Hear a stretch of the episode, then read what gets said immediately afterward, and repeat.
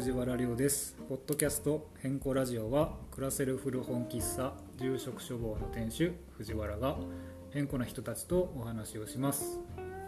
変更とは関西弁で偏屈な人変わった人という意味です、えーそんな人たちから変更マインドを学ぶための番組です。それではお聞きください、えー今回はですね、えー変更ラジオの中でもかなりあの変更マインド極まってるような人が えっとねなんかツイッターで連絡をくださってあの、まあ、今日泊まれますかみたいな感じで 連絡が来てあいいですよと返事を返したんですが会ってみるとなんかめちゃくちゃ面白い人やなと思って。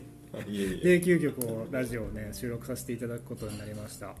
えっ、と三浦翔慶さんという方に来ていただいております。よろしくお願いします。よろしくお願いします。三浦翔慶と申します。えっ、と翔慶さんはな何の人って紹介したいんですかね？えっとですね。肩書きみたいになってる。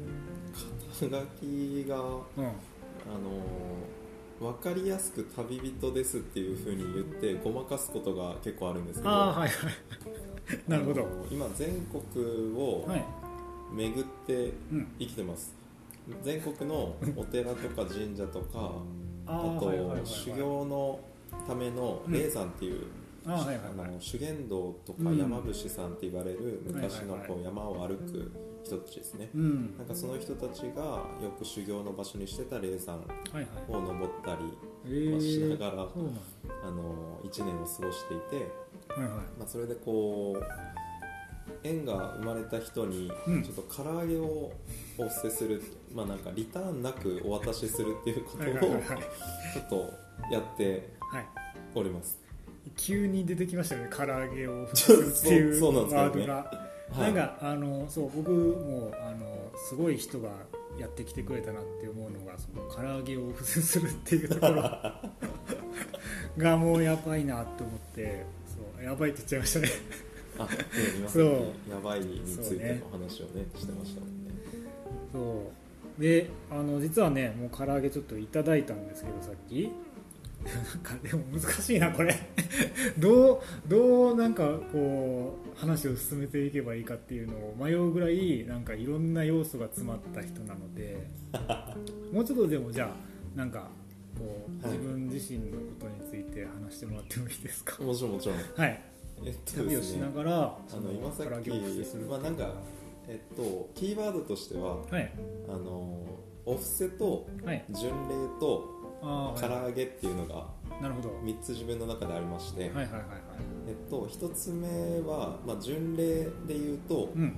あのいろいろ訪ね歩いてうん。全国を巡っているっていうはいはいはい。あの移動のライフスタイルですね、うん。でお布施っていうのははい自分が何かをした時にうん。対価をいただかず、うんまあ、普通その商品作って売るとかそうですね。あのそれでお金いただくとかするじゃないですか、はい。それをあの一切やめているんですよ、うん。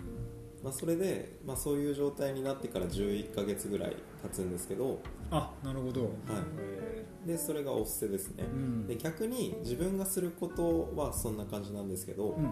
他の人からしていただいたことうんは、うん。あの受け取っていく、まあつまりお金をくださる人のお金は一方的にいただいて、うん。ありがたく頂戴しますって言って持っていくし、うん。あの食べ物を持たせてくれる人の食べ物ははいただきますって言ってうん。いただいていくし、泊まっていいよっていうふうに言われたら泊まっていくっていう、いなるほどね。なんかそんな感じでやってますね、うん。でそれが2つ目のお布施っはい。ていうキーワードで,、うん。で3点目は、はい。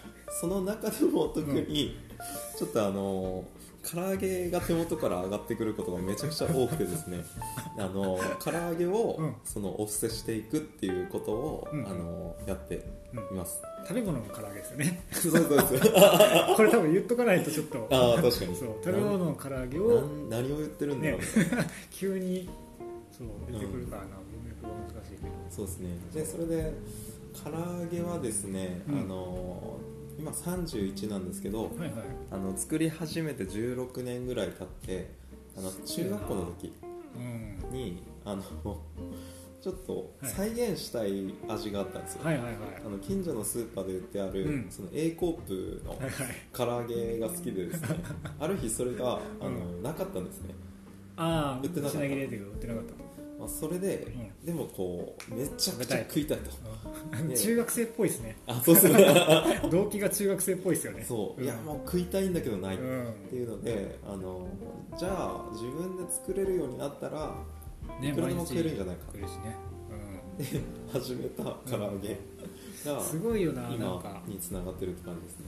その何年間もこう続けられるっていうのがすごいなって思います。いや唐揚げに関しては、うん。あのなんでしょうね。最初はあのうまい唐揚げを食いたい一心でただやって はいはいはい。それだけなんですよ、うで大学の頃に、はい。あの実験全盛期が訪れるんですけどあの実験回数が著しく増えたんですね。えー、ああまあね確かに、うん。大学2年生とかで結構授業が、スカスカになってあそのすることがないっていう時に、うん。あのまあ、唐揚げをよくやってたらちょっとあはいはい。あのまた火がついてしまってそれで一番作ってた時は週20回ぐらい作った時があったんですよ。週20回ね。週に週にって聞こえたけど週20回。で一番多かった時は週じゃないや1日5回あの作ってあ例えばですよあのあの赤パプリカの粉を普段使うんですけど、はいはい。赤パプリカの粉を 15g30g45g にして味がどう変化するんだろうっていうのを他の条件を全部揃えてやるみたいすごいな理系というかほんまに実験ですね、ななんかそれが楽しかったんですよね、へでそこが、うん。あの味開発期。えなるほど、うん、であの第2フェーズになるとあの社会人で落ち込むっていう。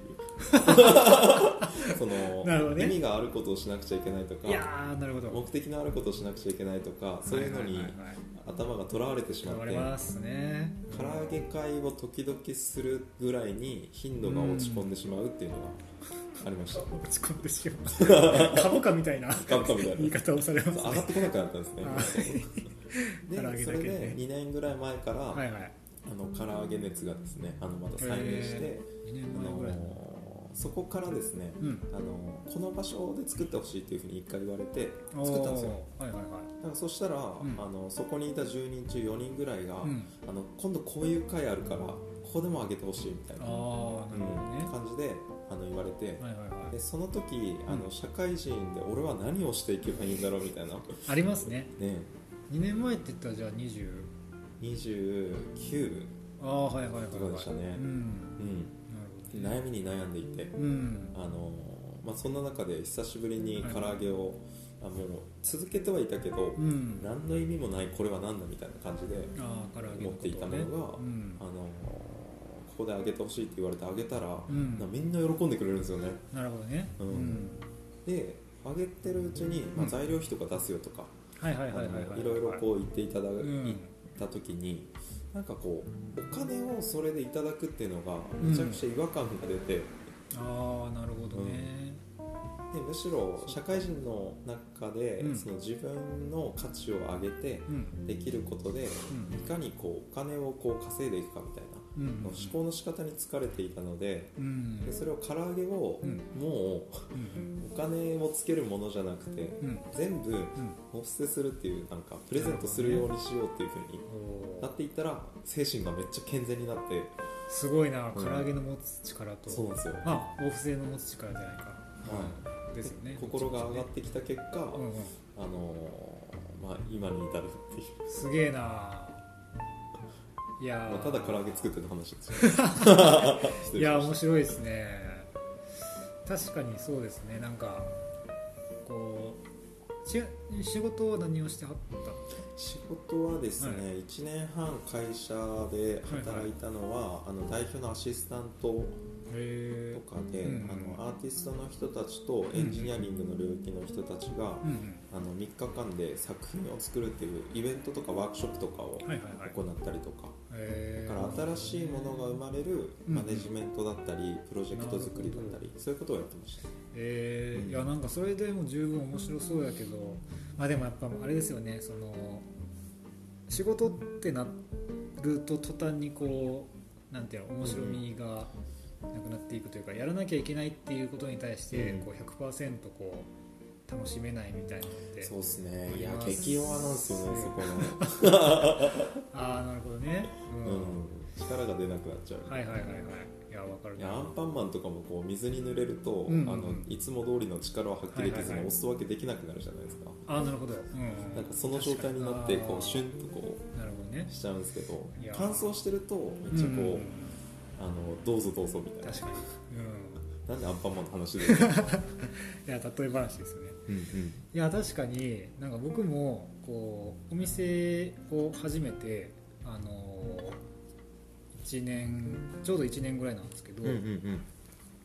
あんまりこう働いてる感覚っていうのなくてー。お店においては、うんうん。その感覚をすごく大事にしたいなと思ってああそのそうなんですね。多分やっぱりこう働く働いてるっていう意識を持った途端にやっぱりやらされてる感じゃないけど、うん何のためにやってるんやろっていうところをこう求めてしまいがちで、こうね、結構毎日、ね、お店に立つって意外と大変やなって思うこともあるけど、うん。そこにこう仕事じゃなくやってるんだよなっていうのが加わることでなんとかやっていけるみたいなのもあるから、う。んうんそうなんかでもこういう意識を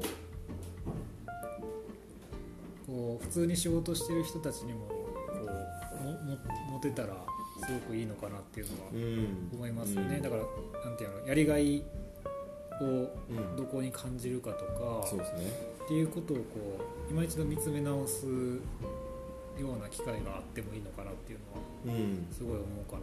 確かに確かに、働くって何なのか私もすごい興味があるところでそうですよね。うあのん、今めちゃくちゃ働いてるつもりなんですけど。ああーはいはいはい。なるほどね。いやそうですよね。唐揚げをひたすらこうん。うあの唐揚げの流通量を増やし続けてるわけじゃないですか、確かに。うん。まあ、なんかとはいえ、うん。なんかあの働くっていうふうになると、うん。お金を得るそうですねっ。ていうところと結びつくことが多いんで、うん。いや唐揚げを増やしてもそれは対価もいただいてないし働いてんのはいみたいなうん感じになるいいですね。そのと思うんですけど、ううんん感覚は。でもこっちにとってはうん。働いてるんだよなみたいないやそうですよね。ううんん、確かに。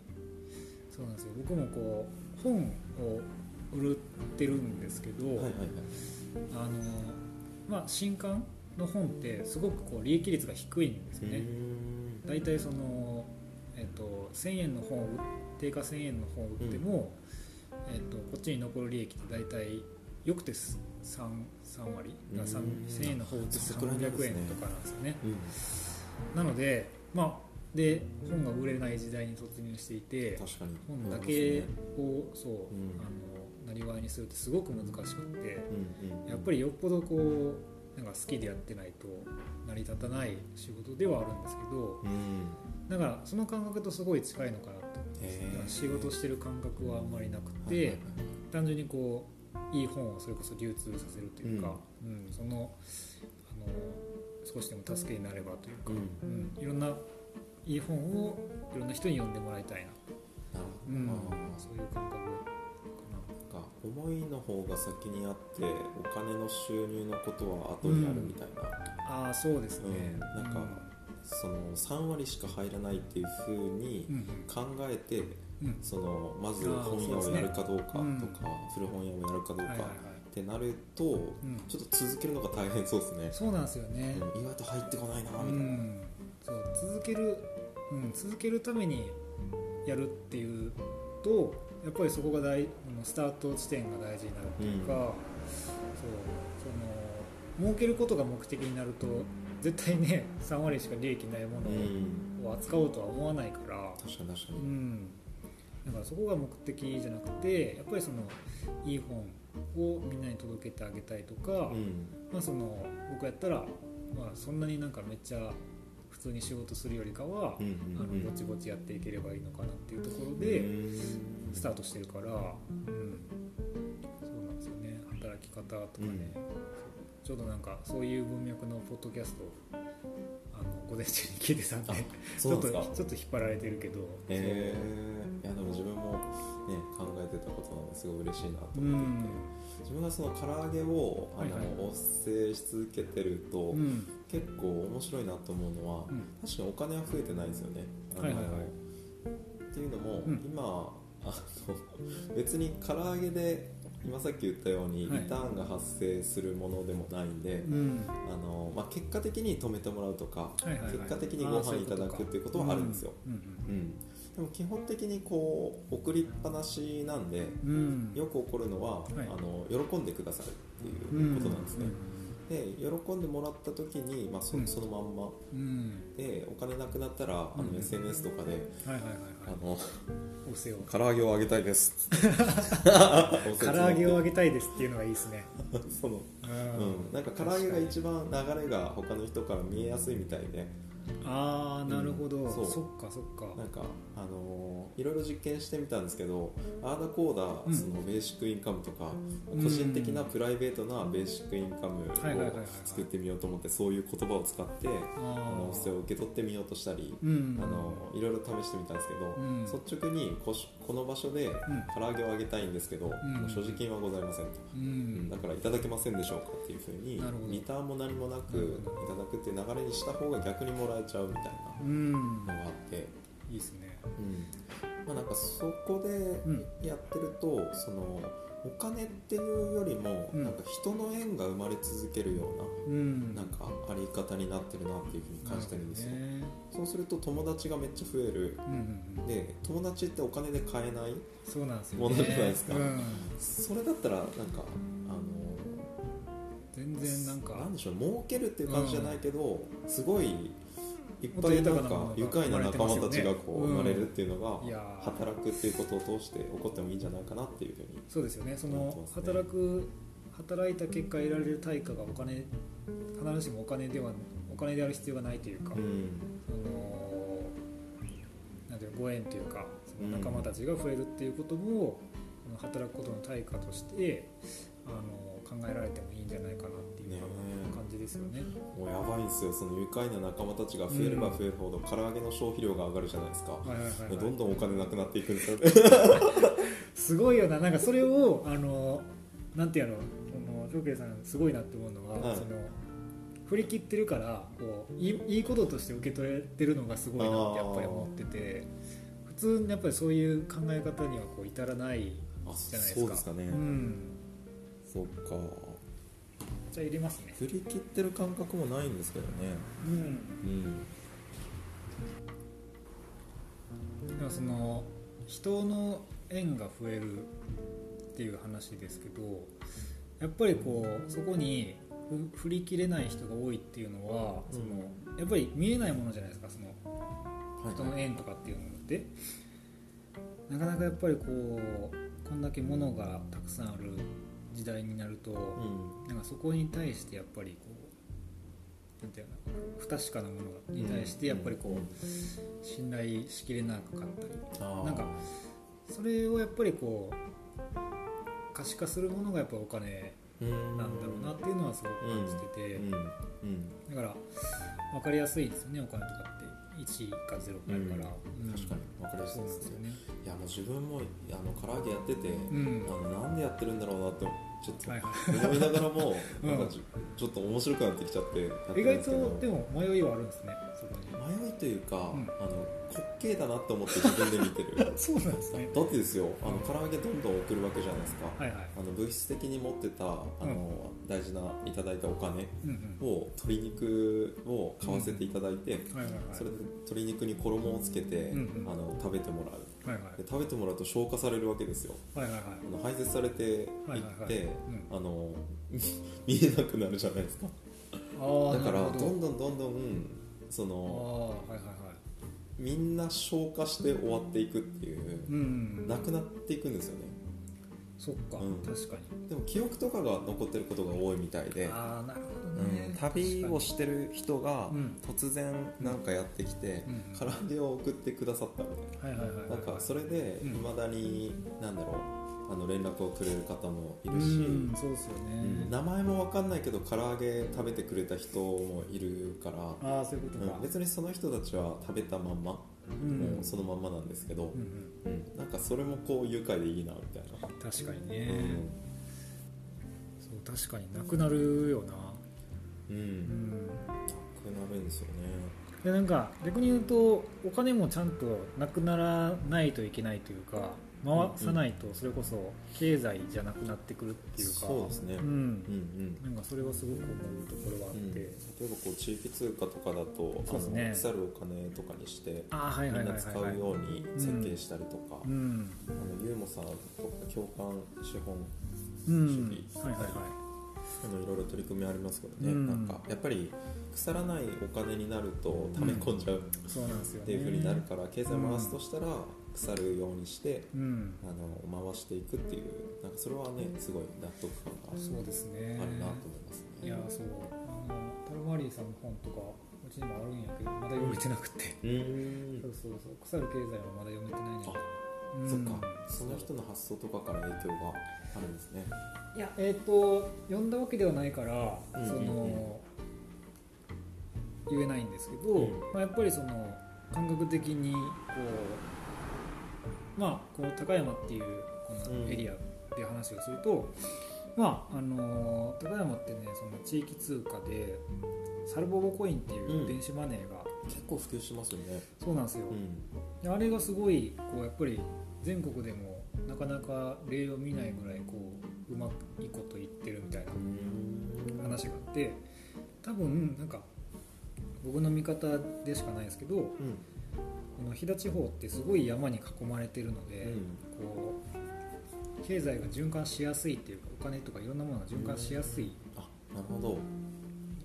ような気がしてて。盆地みたいになってるんですかね。そうですね。構想は。うん。で川の近くに集落があそうですそうですそうですそうです。だからこうなんていうのかな。昔はやっぱりこう峠を越えるのが一苦労やったので、うその山の中であるものでうまく回さないといけないっうん。ていう時代がやっぱりあったからこそ、そういう時代を生きてきた人たちがいるからこそ、うん。なんやろその地域通貨が成功してたりとか、あのチェーン店が少なかったりとか、うん。個人のお店が多くて。へやっぱりそういう、うん、あの自分たちの中でこう物経済お金を回そうみたいな、そう働きがあるのかなっていうのは飛騨地方のなんか面白いところの一つかなっていうふううに、んなるほどな。自然が近いような感じがしますよね、うん。なんか思うのがその春になったらこう山菜を取ったりするじゃないですか、はいはいはい、うん、なんか川からはあうん。の魚を釣って、そうですね。なんかちょうど今さっきあの住人の、ね、方あがイバナをめっちゃ釣ったみたそいうなそうそうそう話してましたけど、うん。基本的にその食べ物を、うん。あの山とか川とか海とか、あの海はないから山と川とうん。取るとしたら、うん。基本的に命いただいたら腐っていきますもんね、そうなんですよね、ううんん確かに。で独特のその発酵の技術とかはい塩漬けするとか、うん。何かしらのことで保存が効くようにしないと、うん。そのはあの腐るスピードを、ね。はいあの遅くできないから、うん。だからこうそれをすぐ流通させてうん。あの回していかないとね。食べれないっう、うんそう。なっちゃいますよね。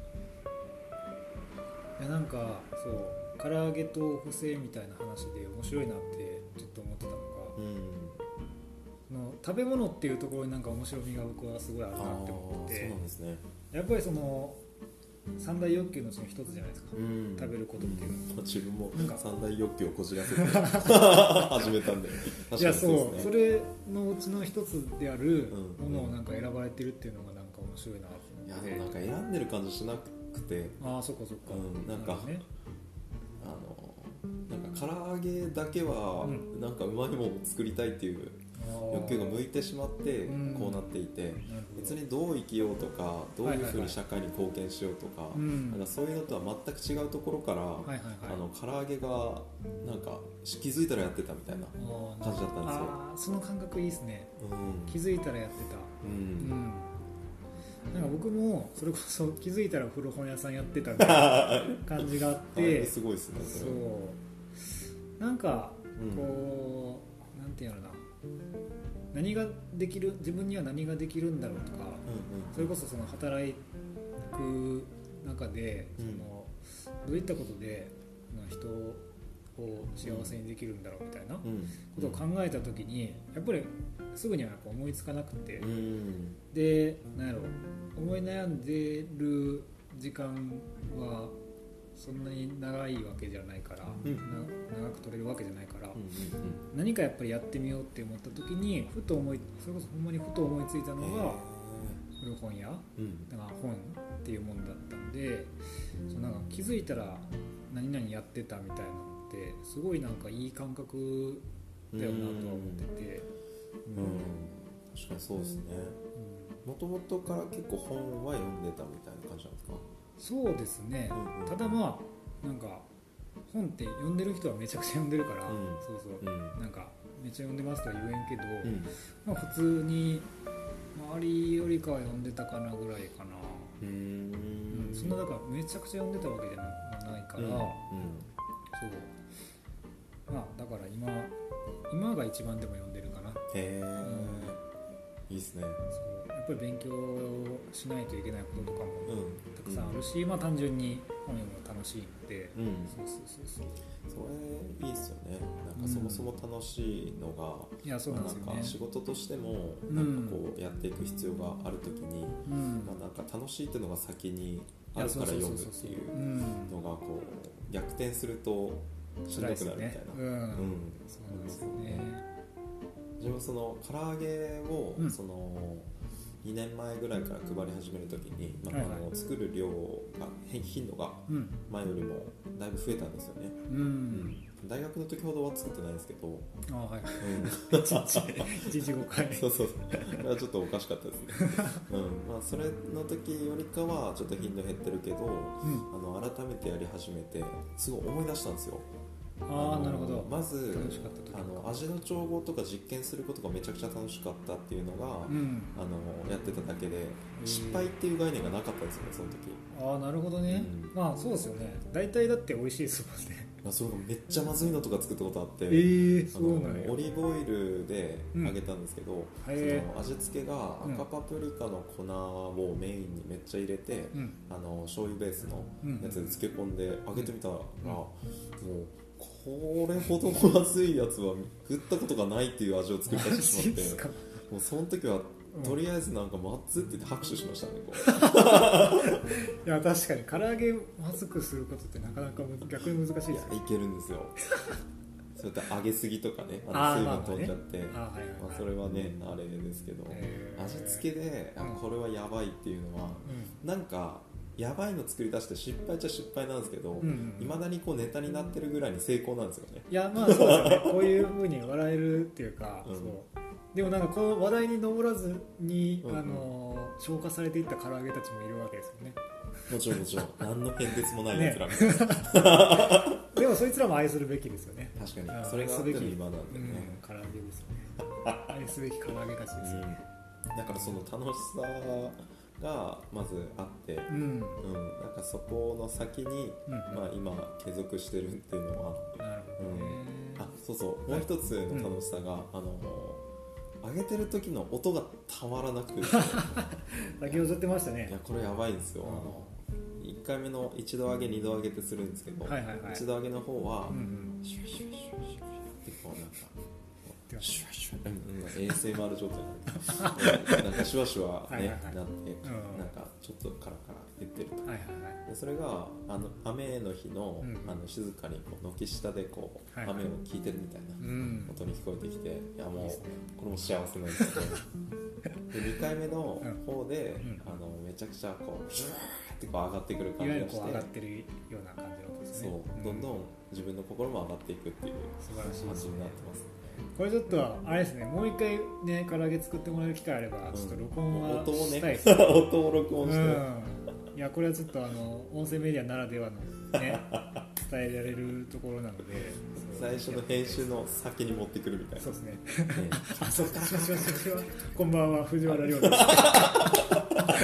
誰が上がってんねやろみたいなそうそう。そうそうなんやいいっすね。あそれいいっすね。ちょっとやりたいな、ね謎に唐揚げの音が入る2回みたいな、いやいいな確かにいやそうなんかさっきもうちょっとだけ話をしてたのが、うん。その結構その好きな音ってあるよなっていう、うん。その人にとって好きな音って結構あるよなっていう話をしてて、ありますそうそうそう。それがえーっと唐揚げの音やったとですね。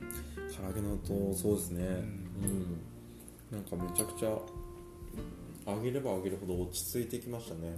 すげえな、うん。なんかなんか揚げてる間余計なこと考えなくていいんで。ああなるほど。瞑想的な効果がある。んですよいや確かにねその余計なことを考えないで済む状態って結構、あの大事やなっていうのはすごい最近も感じたことがあって、あのついこの間僕はちょっと福岡の方に、うん。その10日間ぐらい旅に行っててうんうんおおまとまってそうそうそうそう。ですね。でその時にやっぱりすごい集中して本を読めたっていううん経験があってで多分なんでかなって思ったら、うん、普段やとこうやっぱり仕事っていうかその作業が残ってたりすると、あの本は読めるんだけども、うん。その完全に集中しきらないっていうか、うんうん。そうそうそう。でやっぱり違う場所に違う土地に身を置くと、もう仕事のしようもないし、うん。気の気にしようがなくて、うん。余計なことを考えなくて済むんですよね、うん。だからそういう時にこう本読んでるとすごい没入感があって、うん。そうそう内容もしっかり入ってくるし小説とかだとすごくこう情景を思い浮かべることができたりしてめっちゃいい時間じゃないですか。そうすごく贅沢な時間なんですよね。だから余計なこと考えないでいいっていうのはうんすごくいい状態やなっていうのはうまい感じましたね、うん。ある種のそれこそ瞑想状態というか、ううんんそうですよね。ねだからそれが自分の場合は唐揚げの中うん調理の時間にあって。ただなんでしょうね。もちろん長時間揚げていくと、うんうん。あの疲れてはくるけれど。あのこれまで、うんその10時間揚げ続けてたかなんかそういうのもあるんですよ。嘘。油の方がちょっと黒くなってきてちょっと取り替えたんですけど。10時間？うんさすがにあの立ちっぱなしは足が痛かったですけどね。なんか全然想像ができひんもんな。10時間上げ続けるってことそうですね、え？うん。どういう？何をやってるんでしょうね。えちょっとその話詳しく聞かせてくださいどういう状などどどこで？確か吉野でしたね。あえっと奈良でしたっけ？そうそうそう。あはいはいはい、吉野で、うん。10時間揚げ続けてる時。あ違うわあれや2 2キロの,、はいあの唐揚げを、あの150人分作るっていう時があったんですけど あの1回1回揚げるのに、うん。まあ、ある程度時間がかかるわけじゃないですか、そうですよね、うん、なんかひたすらそのじわじわやってるみたいな。うん、なんかそんな感じになっていて、まあ、二度揚げはもうひたすら早いんですけど、ああ、うん、なんかちんたらやってたら10時間ぐらい経ってましたね。やば。えそれ一人でってこあ一人です一人です、とええうん、基本的にその唐揚げをする時は、うん。あの一人で完結できるようにしていて。っああそうなんですね、なるほど。ていうのも何か継続していく時に、うんうん。あの他の人の手を借りないといけないっていうふうになると、うん。あの他の人がいないと難しいじゃないですか、うん。だから、まあ、一人で完結できる。ようにしていて、いやーそっか。でも完結してるからといってうん。手伝いたい人がいたら、あああのはいはい。はいどこでも担ってもらえる。ああなるほど。いてもできるしいなくてもできるっていうふうにしておくと、すごいな。臨機応変にうん。どこでだっていろんな人とできる。みたいな、いやすごいな。うん。それでくちゃ考えられてるな。10時間の時は一人でした。すげえな。10時間。10時間ちょっと大げさに言ったかもしれない。8時間ぐらいかな。それでもなんかすごいっすよ。ずっとずっと立ってましたもんな、やばいな、うん全く想像ができえなんかそのやり終えた後とかなんか唐揚げ嫌いになったりとかなんかその音嫌いになったりとかってなかったですか？大学の時に、うん。あの1日5回作った時が あの、はいはい。あまりにもこううわもういいわみたいな。あうん。のっていうのもあの最初ははいはい。あの自分でこういろいろ実験してて、んあの揚げるのはいいんですけど、うん上がってきた唐揚げを食べるっていうのが辛くなって。いやでしょうね。そうなんですよね。そう。で友達を呼んで何とか食べてもらうっていうのは結構しょっちゅうあったんですけど、うん。あの味の批評会をするみたいな、うん。この唐揚げはねどうだねみたいな。こっちのなんかパプリカの量増やした方がいいんじゃないみたいな。でそれで2段目を作ってやるみたいな、うん。それがあのひ友達がこうちょっと予定があって、うん。来れないっていう時に唐揚げをあげたい気分になるとするじゃないですかそしたら結構大変でもうもう1日3回4回食べるじゃないですか。うんそうしたらもう嫌やみたいなうん。なって、ん。でも不思議なのが次の日になったらいけるって、食べるみたいな。すげえなそのリセット感覚というか、でここ2年の話で言うと、はいはい。あの自分で唐揚げを食べるっていうのもうんかなり減らしてます、ああはいはいはい、うん。おっしゃってましたね。うん、なんかあの味見用に、うん。あ今日の味こんな感じなんやなっていうので、うん。味見用に一つ二つ食べればもう満足で、おうん、他は全部どうぞ、ー 大事ですね。うん、多分人生の前半でうん。唐揚げを食べ過ぎたんだと思います。すごいなこんだけ唐揚げ揚げてる人いい日になっちゃういや唐揚げ屋さんとかめっちゃ毎日揚げてますけどね。ねかあそっか。え。むしろそっちの方がもう多いんじゃないかな、まあ、そんな感じで唐揚げの話に吸い取られていくっていう。ですね。でね。の話をしようとしても唐揚げについて。すいません。いやいやまあでもなんかちょっとあのーあと何回かお話できるかなっていうことをお伺いしててうん今回その導入編として唐揚げの話をいろいうん。ろさせてもらってて。でそうほんまにね聞きたいことがたくさんありすぎて そう。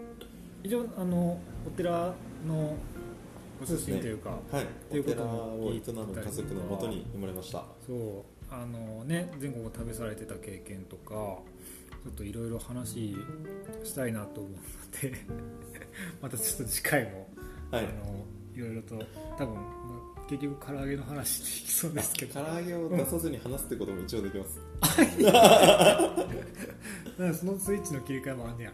大丈夫なんですね。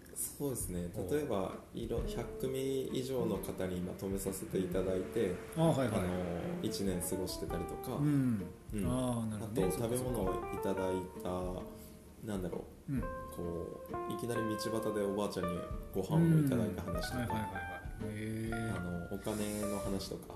ああそうですね。うんお金の話したいですね、お布施の話とかになるとそういう話が出てきますね、なるほど、うん。まあ、なんでお布施っていう言葉を使ってんのっていうところあたりで、うん。あのお寺とか仏教とかとの関わりがああなるほどね。ほんの少し見えてくる。いいですね。いいですね。けど時々唐揚げも入ってくる、挟んでくる感うんじで、そんな感じです。わかりました。じゃあ今日は今回はちょっと一旦ここらでお別れということになります。はい。はい。じゃあ引き続きいろいろお話を伺えたらなと思っておりますので今回ありがとうございました。ありがとうございました。はでね最後に僕あのこれ聞いてくださってありがとうございました。合唱って言って終わるんで。い合唱。合唱してもらえれば。はいわかりました。まあ本職の人ですが合唱してもらえば。はい。じゃあ今回あの唐揚げの話を山盛りしていただきました。どうもありがとうございました、えー、聞いてくださってありがとうございました。ラッシュ